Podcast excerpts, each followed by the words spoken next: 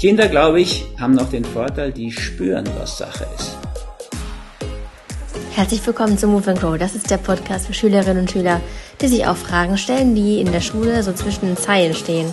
In dieser Woche geht es um das Thema Peace Food, wie du schon gelesen hast. Das ist Teil 2 des Interviews mit Rüdiger Dahlke, der schon letzte Woche zu Gast war. Wir starten noch einen ganz kurzen kleinen Abschnitt zu dem Thema Intuition und dann geht es weiter mit dem Thema Peace Food. Mein Name ist Ulla Riemer, ich bin Lehrerin ich freue mich, dass du da bist und wünsche dir ganz viel Spaß beim Zuhören. Ich will da jetzt nicht Kinder mit Tieren verwechseln, aber zum Beispiel Tiere merken auch, wenn ein Vulkan explodiert, schon lange vorher. Die Ratten verlassen das sinkende Schiff. Das ist ja eine Erfahrung. Drei Wochen bevor das Segelschiff untergeht, hangeln die sich an den Tauen nach draußen. Die alten Seeleute haben immer geschaut, sind da Ratten an Bord? Wenn nicht, haben sie sich gar nicht an Bord getraut. Also, dieses Bauchgefühl, das ist so wichtig. Und Kinder haben das besser als wir. Mhm. Ich habe mir die ja. Pädiatrie, die Kindermedizin gar nicht zugetraut. Weil da brauchst du wirklich so viel Intuition. Interne, das geht natürlich locker, die Leute, die Erwachsenen sagen dir ja schon, was sie meinen. Aber ich hatte mal, kannte mal eine Kinderhomöopathin, mit der ich so kranke Sprache der Kinderseele geschrieben hat. Die hat Kinder allen Alters immer auf den Schoß genommen ihre Hände auf den Bauch gelegt und dann mit denen gesprochen. Dann haben sie beide dieselbe Richtung. Sie spürt so ein bisschen den Bauch, gibt Halt. Und dann kam sie zu viel besseren Ergebnissen, ehrlich gesagt. Mhm. Das ist in vieler Hinsicht so. Erwachsene und Mütter besonders meinen es immer gut mit ihren Kindern. Ich glaube auch Lehrerinnen sind es ja fast lauter Lehrerinnen. Ich habe ein ziemliches Vertrauen zu, die, bin natürlich Psychotherapeut gewesen, jahrzehntelang, zu diesem weiblichen Pol der in Kindern noch viel mehr lebt, lebt ne, das Mondige. Die wissen schon, die können wir gar nicht so einfach hinters Licht führen wie die Erwachsenen. Insofern können wir mit denen, glaube ich, könnten wir viel ehrlicher sein. Viel mehr das ansprechen, worum es eigentlich geht. Oder bei mir hat sich das immer bewährt, wobei ich sagen muss, ich mache auch schon lange keine Praxis mehr und bin mit dieser modernen Situation nicht mehr praktisch so. Ja, also diese extrem dicken Kinder in den USA, das habe ich hier nicht erlebt und da habe ich gar keine Erfahrung damit. Aber es kommt jetzt langsam und ich werde gefragt. Hm, ich kann nur sagen, es ist ein Skandal, dass ein Kind mit 16 Kilo die gleiche Medikation kriegt wie ein amerikanisches mit 86. Und dass jede Frau bei uns genauso behandelt wird wie jeder 1,80 große Mann, der 80 Kilo wiegt. Das ist nämlich der Erwachsene, an dem das gemessen wird. Da kann ich ganz rational sagen, das kann nur verkehrt sein. Das denke ich mir auch immer, ja. Und ich finde, aus all dem, was du sagst, aufs Bauchgefühl hören und die Dinge ansprechen. Ich meine, du hast gerade gesagt, man kann als Eltern oder als Erwachsene ruhig ehrlich sein und die Dinge ansprechen. Und was jetzt die Jugendlichen äh, mitnehmen, die hier zuhören, ihr solltet auch Ehrliches ansprechen, weil ihr habt ja so ein, wahrscheinlich eine viel bessere Anbindung an das Bauchgefühl, von denen wahrscheinlich die Erwachsenen sogar lernen können. Und das ist eine ganz tolle Anbindung, die einfach ja für uns sehr, sehr wichtig auch ist als Erwachsene. Deswegen bin ich auch sehr gerne Lehrerin und arbeite mit Schülern zusammen, weil man denen noch einige Dinge, denen stehen manche Dinge ins Gesicht geschrieben. Ja. Und das ist halt einfach sehr, also es erinnert mich selber auch daran, wie wichtig es sich ist, es sich beizubehalten. So. Und Rüdiger, ich will jetzt ganz gerne noch ganz kurz auf das Thema Peace Food eingehen, was du gerade eingebracht hast. Und zwar ähm, hast du auch schon über vegan, das, das Wort vegan ist gefallen. Ich habe ein paar Schüler darüber auch gefragt, was sie über Fleisch- und Milchprodukte denken, also über den Konsum davon. Ich wurde vegetarisch aufgezogen. Meine Mutter hat, ähm, seit ich klein bin, mir kein Fleisch zum Essen gegeben und sie selber isst auch kein Fleisch. Und mein Bruder wurde auch vegetarisch erzogen. Ähm, ich habe aber nichts dagegen, wenn man Fleisch isst. Also mein Vater isst selber auch Fleisch. Ähm, ich finde, man sollte nur darauf achten, wo die Produkte herkommen. Also nicht einfach irgendwo her und gar nicht wissen, wie es den Tieren da geht. Und es ist auch wesentlich gesünder, wenn man das Fleisch von gesunden Tieren kauft als von kranken Tieren. Ähm, Milch trinken wir auch keine. Also wir haben keine Milch zu Hause. Wir kochen auch eigentlich nicht mit Milchprodukten. bei der Familie oder so essen wir halt manchmal Sachen mit Milch, aber auch nicht, also keine Milch direkt oder Joghurt oder so. Wenn ich doch mal Milch trinken sollte, ist mir letztens passiert, bei einem Freund habe ich aus Versehen einen Schluck Milch zu mir genommen und da habe ich sofort gemerkt, mir ging es danach richtig, richtig schlecht. Ich hatte super Bauchschmerzen. Ähm, und ja, ich finde, man sollte auch vor allem bei Milch darauf achten, wie es den Tieren da geht. Viele Kühe werden ja auch übermolken, also dass da eigentlich keine Milch mehr rauskommen sollte und die dann trotzdem weiter gemolken werden.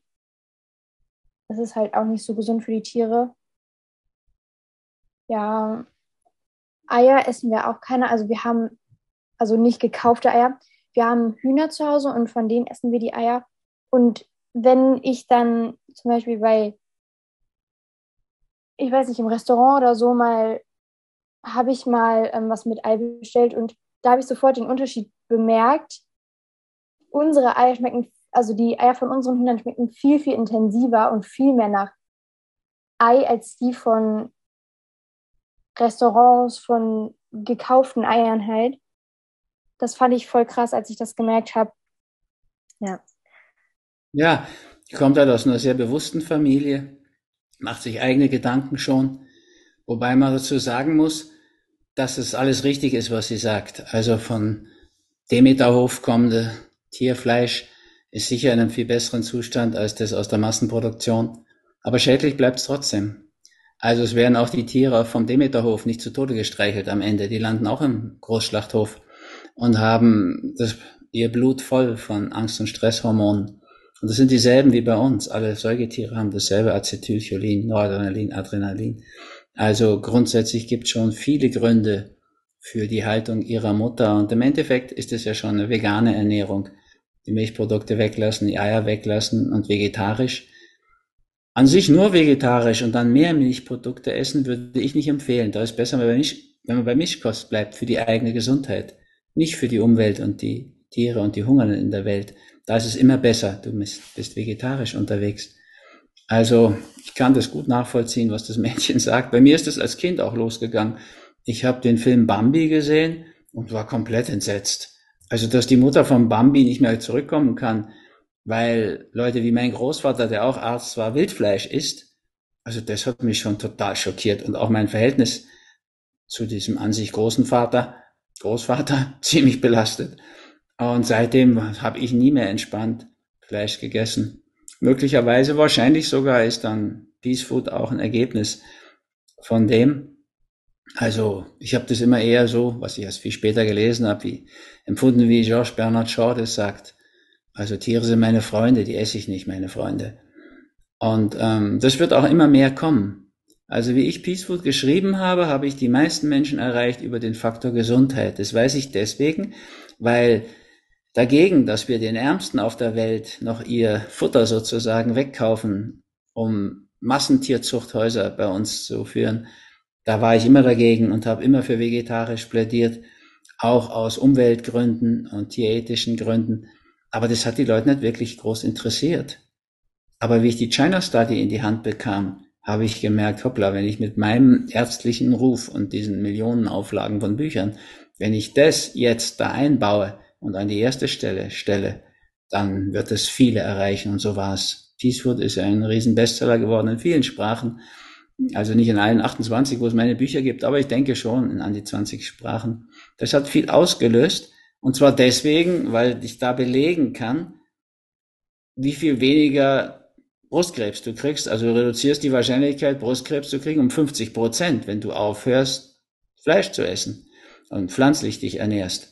Also auch Milchprodukte weglässt, du reduzierst die Wahrscheinlichkeit, den zweittödlichsten Krebs insgesamt, Brustkrebs ist der tödlichste bei Frauen, der zweittödlichste insgesamt ist Kolonkarzinom, Dickdarmkrebs, den reduzierst du, diesen Faktor, um 90 Prozent, wenn du ballaststoffreiche Kost nimmst und Tierprotein ist absolut ballaststofffrei. Prostatakarzinom auch um 50 Prozent. Es gibt eigentlich keinen Krebs, dessen Wahrscheinlichkeit im Auftreten du nicht deutlich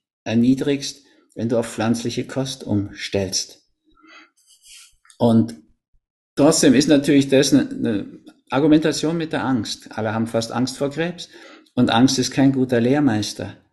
Also viel besser wäre, die Leute würden sich mal anschauen, wie das Mädchen ja schon sagt, wie das entsteht. So wie Paul McCartney gesagt hat, wären die Mauern der Schlachthäuser aus Glas, würde es gar keine Tier, also Fleischesser mehr geben. Wie sie richtig sagt, sollte man das nicht übertreiben in so einem fanatischen Sinn.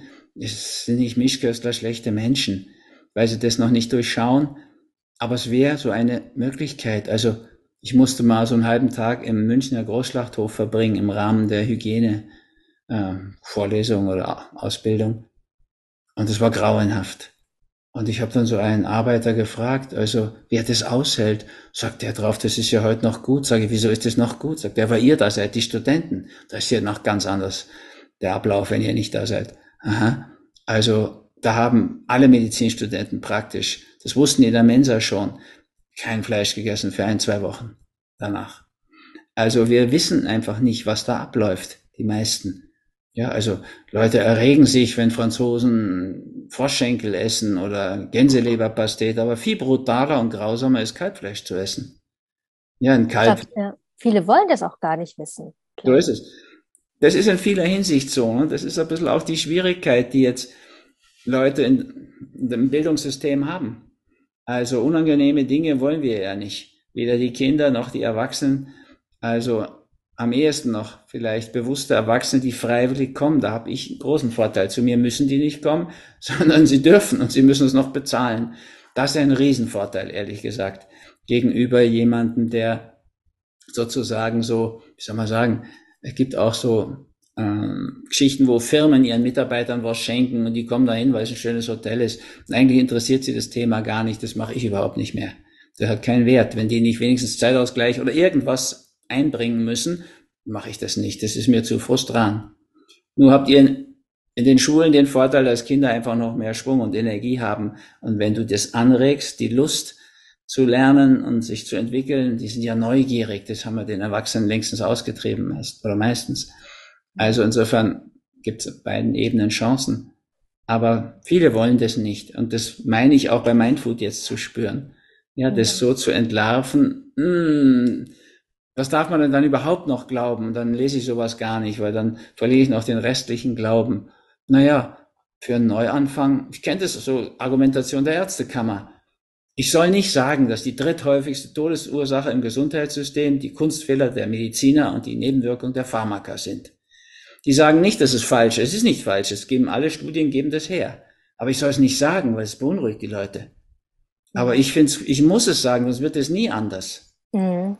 Und gibt es denn jetzt bei der, also dieses, was du meinst mit dem, dass man jetzt Angst vor Krebs hat zum Beispiel und dadurch dann mehr zum, zur veganen Ernährung kommt, das ist ja ein Hintergrund. Gibt es denn auch noch andere Vorteile jetzt von veganer Ernährung, wo du sagst, boah, liebe Leute, wenn ihr das macht, dann habt ihr die und die Vorteile, also die so ganz nicht von der Angst weg von, sondern hin zu veganer Ernährung. Was würdest du da Schülerinnen und Schülern sagen? Da gibt's unglaublich viel. Also für junge Leute würde ich mal diesen Film Game Changer anschauen. Den hat Cameron produziert, der auch Titanic gemacht hat und Avatar. Und da siehst du, die besten Sportler dieser Welt waren praktisch alles Veganer. Pavlo Nurmi, vor Jahrzehnten die Lauflegende aus Finnland. Da gab's das Wort vegan noch gar nicht. Aber der war schon Veganer. Carl Lewis, fünf Goldmedaillen in der Leichtathletik in einer Olympiade. Ich meine, der hat es nicht leicht, der war vegan und schwul und das war damals irgendwie zu viel für die Amis. Aber im Endeffekt unglaublich erfolgreich. Mike Tyson, der dem Evander Holyfield einen Teil vom Ohr abgebissen hat in diesem Boxkampf, der hat es aber nicht gegessen, der ist Veganer. Und der sagt selbst von sich, ohne das Vegane wäre er gar nicht so weit gekommen. Der war viel zu aggressiv. Also du hast viele Vorteile. Zum Beispiel dein Blut bleibt flüssiger Dein Leben bleibt doch mehr in Fluss. Du brauchst später kein Malkomar, kein ASS, weil das Blut, das symbolisiert die Lebensenergie, fließt besser. Veganer sind auch, kommt so im Nebeneffekt immer raus, immer intelligenter. Nun wissen wir nicht genau, liegt es daran, dass die Intelligenten zuerst vegan werden oder liegt es daran, dass die Durchblutung des Gehirns besser ist, weil das schneidest du auch besser beim IQ-Test ab. Also wir wissen nur das, aber nicht warum. Du hast praktisch keine Chance auf Herzattacken, wenn du dich pflanzlich ernährst, sagt, bringt Access Team raus. Deine Lebenserwartung steigt deutlich, aber vor allen Dingen die Qualität. Ja, das ist ja für Jugendliche nicht interessant, die Quantität, aber die Qualität wird so viel besser. Ja, also du hast viel mehr Freude an Sinnlichkeit und Erotik, weil du einfach auch zum Beispiel als männlicher Jugendlicher viel potenter bist. Das ist nachweisbar. Diesem Film Game Changer ist auch genau dieses Experiment dann mit Sportlern untermauert worden. In dem Film siehst du so viele Muskelberge, wie du noch nie gesehen hast, wahrscheinlich in irgendeinem Film. Bei Veganern, der stärkste Mann der Welt, Diplompsychologe Patrick Babumian, der ist Veganer, hat immer so ein Büschel Basilikum im Mund und sagt, die stärksten Tiere dieser Welt, Gorillas, Büffel und Elefanten und ich essen Pflanzen. So, also der macht für PETA Reklame oder Werbung. Wir haben viele, viele Hinweise, dass dich das weit voranbringt. Ja, du bleibst im Alter auch geschmeidiger, besser drauf. Dein Hirn bleibt wacher. Und du hast viele Vorteile, einfach weil du besser im Fluss bist. Ja, also auch schöne Dinge. Wenn du ein paar Jahre vegan lebst, verlieren die Tiere die Angst vor dir. Dann sitzt schon mal ein Vogel auf deinem Unterarm. Ich finde es ganz nett. Oder du meditierst am Waldrand, Waldrand und irgendein Hase, eigentlich ein wildes Tier, hoppelt da zu dir und macht mal mit wenn du die Augen wieder aufmachst, geht er auch wieder. Also es sind so Erfahrungen, die einfach nett sind, schön sind, wo du merkst, hoppla, das stimmt, das passt. Dem Pferd kann man nicht mehr reiten. Doch, du schon, weil das hat gar nichts gegen Menschen, die ihm keine Gefahr darstellen. Der Hund ist bissig, ich sehe ja, dass er mit dem Schwanz wedelt, ja, also der, der ist schon bissig, glaube ich, aber mich beißt er dann schon nicht. Und die sind ganz erstaunt da die Besitzer, die den schon vor lauter Angst weggesperrt haben. Also es sind so Erfahrungen, die du machst, die ja schön sind. Und so, ich habe das Peace Food genannt, Friedensessen. Du schaffst wirklich Frieden mit dir und deinem Immunsystem. Wenn du aufhörst, Milchprodukte zu nehmen, an erster Stelle halte ich für die gefährlichsten, und das Fleisch wegzulassen, verschwindet bei Kindern meistens die Allergie. Und Klar, die Psychosomatik kommt noch dazu, ist ein Aggressionsthema und du müsstest deine Aggressionen mehr leben. Du kannst ja auch mutiger leben, konfrontationsbereiter. Ja, also Eltern, die sich, die dazu stehen, zu ihrem Elternsein, Lehrer, die dazu stehen, die haben gar nichts dagegen, dass Kinder mutig denken und auch mal eine Grenze, ein Tabu verletzen. Das ist nicht das, glaube ich, das wirklich das Thema. Also ich habe meine guten Erfahrungen, die ich ja auch habe mit Lehrern, die das gefördert haben. Ja, und gab aber auch die anderen, ja. Also ich weiß nicht, ich habe nur mal gesagt, dass ich ein rein sprachliches Problem habe mit der Formulierung. Bei den Kreuzzügen hätten die besten Ritter des Abendlandes das äh, Heilige Land zurückerobert. Und ich dann gefragt habe, wie kann man etwas zurückerobern, was man nie besessen hat? Da habe ich ein Problem. Gab einen Verweis. Gut, damit war bei meinen Eltern kein Problem. Die Mutter ist da mal hingegangen, hat mit dem geredet. Aber wenn du dann verdonnert wirst, auch noch von den Eltern, für dein eigenes Denken, das war ein Angriffskrieg mit den Kreuz, Kreuzrittern, einfach Fakt. Mhm. Das kannst du auch nachlesen, wenn du willst. Aber du kannst es auch natürlich verkehrt darstellen. Und das ist auch akzeptiert. Bernhard von Clairvaux hat die aufgerufen, die, also ja, das x-mal verkehrt gehört. Mhm. Stimmt einfach so nicht. Ein Kind, das das sagt, könnte auch positiven Rückenwind kriegen. Mir hat mein Religionslehrer, nachdem ich da viele verschreckt habe, ich habe diese Verse nicht gelernt, diese Lieder. Ja. Ich bin nicht, ich bin evangelisch getauft, aber in katholischen Dorf aufgewachsen. Und ähm, an der Oberschule musste ich dann diese evangelischen Lieder nachlernen, habe ich dann, wollte ich erklärt haben, warum mich das Gott näher bringt, wenn ich diese Lieder auswendig lerne. Konnten die nicht erklären. Aber einer dieser Lehrer hat dann zu mir gesagt, pass mal auf, du kannst deine Antworten, glaube ich, bei uns gar nicht finden. Aber ich selbst, hat er gesagt, ich mache eine indische Meditation. Das wäre auch was für dich, glaube ich. Ja, das hat eine ganz andere Beziehung gegeben. Da bin ich dann immer gern Religionsunterricht gegangen und der hat mir auch gesagt, du brauchst das nicht lernen, das ist Lehrplan. Aber wir werden dafür sorgen, dass du keine fünf kriegst. Das war ja in Bayern schon bedrohlich, sondern es reicht immer aus. Hm. Das gibt's ja auch. Das ist natürlich so, dass die meisten Kinder das weder von ihren Eltern, also jedenfalls im Dorf, sicher nicht erleben. Und Lehrer, die auf so einer Ebene darauf reagieren. Aber möglich ist es. Und das kann ich auch für die Medizin sagen. immer wenn ich so eine Standpauke erwartet, erwarten musste und es kam das Gegenteil, hat mich das sehr aufgeweckt und demjenigen gegenüber sehr gewogen gemacht. Das ist ja auch passiert. Mhm. Also wir könnten natürlich immer auch so ein bisschen dahinter schauen. Gut, Kinder checken das oft nicht so. Ne? Die sind, soll man sagen, in so einem offenen passiven Widerstand. Habe ich bei meinem Bruder, der hat einfach nicht gelernt. Und ich habe immer eine Lektion vorausgelernt. Das ist der beste, einfachste Umgang mit Lehrern. Ja, die meisten, die meisten machen es so, wie sie sollen, wenn er es aufgibt. Aber statt eine Lektion hinterher oder fünf hinterher, wie mein Bruder, was nur Ärger bringt, du musst es zum Schluss doch lernen, kannst du auch eine vorauslernen, dann hast du es immer leicht und die lassen dich auch in Ruhe mit irgendwelchen Überfallfragen oder so. Es ist ja, du musst es ja sowieso lernen. Man könnte Kindern das auch beibringen. Mhm. Und ja, dann kommt wieder das ins Spiel, dass eben die Lehrpläne so voll sind. Und das ist ja im Prinzip, da beißt sich jetzt äh, der Fuchs in den Schwanz irgendwie, ne? weil, ähm, weil eben so viel Druck irgendwie aufgebaut ist, dann würde das, wenn man sich das jetzt als Tipp im Anschluss an eben denkt, dann würde man denken, jetzt muss ich noch mehr Druck aufbauen, um noch vorauszulernen irgendwie. Das heißt, da muss man Disziplin haben, das zu tun. Ne? Das ist ähm, ja schwierig, wie man rangehen soll, von welcher Seite dann jetzt.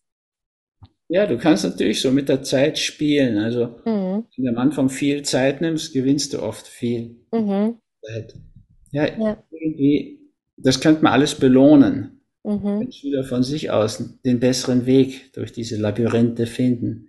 Ja, du Weil, sagst, das ist ein Labyrinth, das ist wirklich so. Ja. Du kannst es auch bestrafen, wird ja oft gemacht. Dann wird, werden eben nur zwei Prozent übrig bleiben, wie Gerald sagt, die mhm. ihren Weg gehen. Und das wegstecken. Aber es ist natürlich auch so, ich habe mir oft gesagt, was wäre aus mir geworden, wenn ich nicht ein halbes Jahr in diesem College gewesen wäre, sondern mhm. 13 Jahre. Mhm.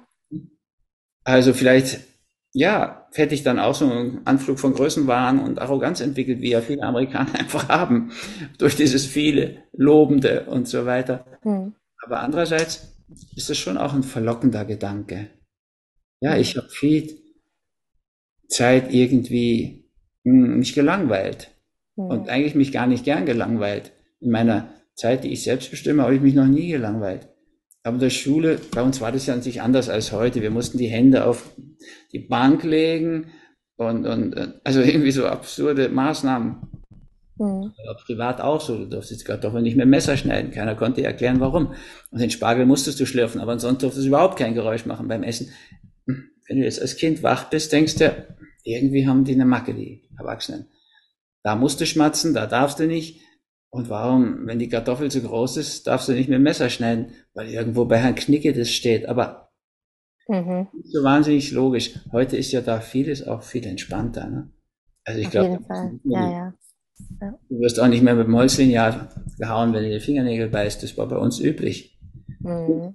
Es war nicht alles besser, möchte ich gar nicht sagen. Wir waren alle acht Klassen, das waren damals nur acht Jahre, in der Volksschule hieß das, die Grundschule, in einem Raum. Da musste der Lehrer noch den Ofen heizen. Und ja, und jeden Montagmorgen gab's Fingernägel zeigen. Und die Kinder, die am meisten schon von zu Hause unterdrückt waren, haben Fingernägel gebissen und kriegten dann noch mit dem Holzsignal drauf. Mhm. Also, meilenweit weg heute, ne? Ja, also ich würde sagen, es gibt, es gibt wahrscheinlich in jeder Zeit, wo man schaut, diese Herausforderungen, Schwierigkeiten und Möglichkeiten auf der anderen Seite. Da sind wir wieder bei der Polarität. Ja, ähm, du musst ja gleich weg, deswegen, wenn du am Schultor stehst, morgens, und Schüler bekommen von dir einen Flyer und du darfst auf diesem Flyer eine Lebensweisheit draufschreiben, was die in die Schule mitnehmen sollen und darüber hinaus. Was würde auf deinem Flyer stehen? Viel Mut. Weil ich weiß, dass lass dich nicht entmutigen nicht funktioniert, ne? Wegen dieser Verneinung. Also viel Mut zu dir selbst. Und das würde ich gerne noch groß schreiben. Das würden Kinder als Fehler empfinden, aber die könnten darüber nachdenken. Also so in diese Richtung. Spielregeln lernen und mit, mit Spaß spielen. Ja. ja also man, man kann das Spielerischer ja auch gestalten, passiert ja auch in vieler Hinsicht. Also ich könnte ja überhaupt meine Seminare nicht halten, wie die Professoren ihre Vorlesung. Da wird doch kein Mensch kommen und äh, weiß nicht, 600 Euro zahlen für eine Woche, dass ich ihnen aus irgendeinem meiner 74 Bücher was vorlese. Geht doch gar nicht. Mhm. An der Uni geht das, weil die irgendwie so subventioniert werden und die Studenten gezwungen werden, sich diesen unpädagogischen Langweilerkram anzuhören. Die, das, hm, das ist leicht durchschaubar, dass das Quatsch ist. Mhm. Vertane Zeit. So, aber du kannst es auch mit Spaß machen. Ich hatte durchaus einen Biochemieprofessor, wo, da habe ich bis heute noch Spaß dran, die Hintergründe der Medikamente zu verstehen, was da eigentlich los ist, weil der hat uns wirklich Spaß vermittelt an diesen Zusammenhängen und das auch zusammengebracht, die Physiologie und die Anatomie und die Biochemie mit der inneren Medizin verbunden ist ja möglich. Mhm. Wenn du jetzt ja. diesen Reduktionismus hast, jeder hat so seinen, ja, so wie ihr in der, in der Oberschule, jeder hat so seinen kleinen Bereich, den lehrt er, dann landest du in der Klinik und dann sitzt der Neurologe in seiner Neurologe und der Gastroenterologe in seiner Gastroenterologe und die reden gar nicht miteinander. Ja, mhm. das geht viel Gesundheit den Bach runter bei der Methode. Ja, ich finde, ja, sorry. Ich finde insgesamt so, dass aus dem Gespräch hier immer wieder rauskommt, dieses sei, sei mutig, aber auch sei kritisch, hör auf dein Bauchgefühl, hab Spaß. Und mhm. Das ist wirklich ein, auch mit ganz vielen Bildern und Beispielen, die du geliefert hast und die du uns ähm, erzählt hast. Deswegen danke, Rüdiger. Es war ein ganz tolles Gespräch und ja, ich verlinke auch die Sachen, also deine Homepage und das, was wir besprochen haben in den Show Notes, immer wie man so schön sagt. Und ja, ich wünsche dir einfach einen wunderschönen Abend und ja, wir hören voneinander. Dankeschön. Ciao. Ciao. Danke fürs Zuhören. Alle Kinder und Eltern. Hm. Ich hoffe, du konntest viel für dich mitnehmen und hast einen anderen Blick vielleicht bekommen auf Ernährung, auf das Thema Vegan sein, auf das Thema Fleischkonsum. Und lass sehr gerne deine Gedanken uns wissen, und zwar über Instagram, über Ulla-Riemer oder auch an Rüdiger Dake kannst du direkt schreiben. Du findest seine Links in den Show Notes und du kannst auch gerne eine Mail schreiben an moveandgrowpodcast.googlemail.com und mich deine, dein Feedback wissen lassen. Das freut mich sehr von dir zu lesen. Ich wünsche dir eine wunderschöne Woche und nächste Woche geht's weiter mit einer Folge zum Thema, wie die Schule verändern kann. Auch da ist wieder ein sehr bekannter Gast dabei und du kannst dich darauf freuen. Es wird bestimmt sehr interessant. Ich bin auch sehr gespannt aufs Interview. Das ist noch nicht aufgenommen jetzt zu der Veröffentlichung dieser Folge, aber es wird bestimmt sehr, sehr cool. Ich freue mich drauf und wünsche dir bis zur nächsten Woche alles Gute. Mach's gut. Ciao.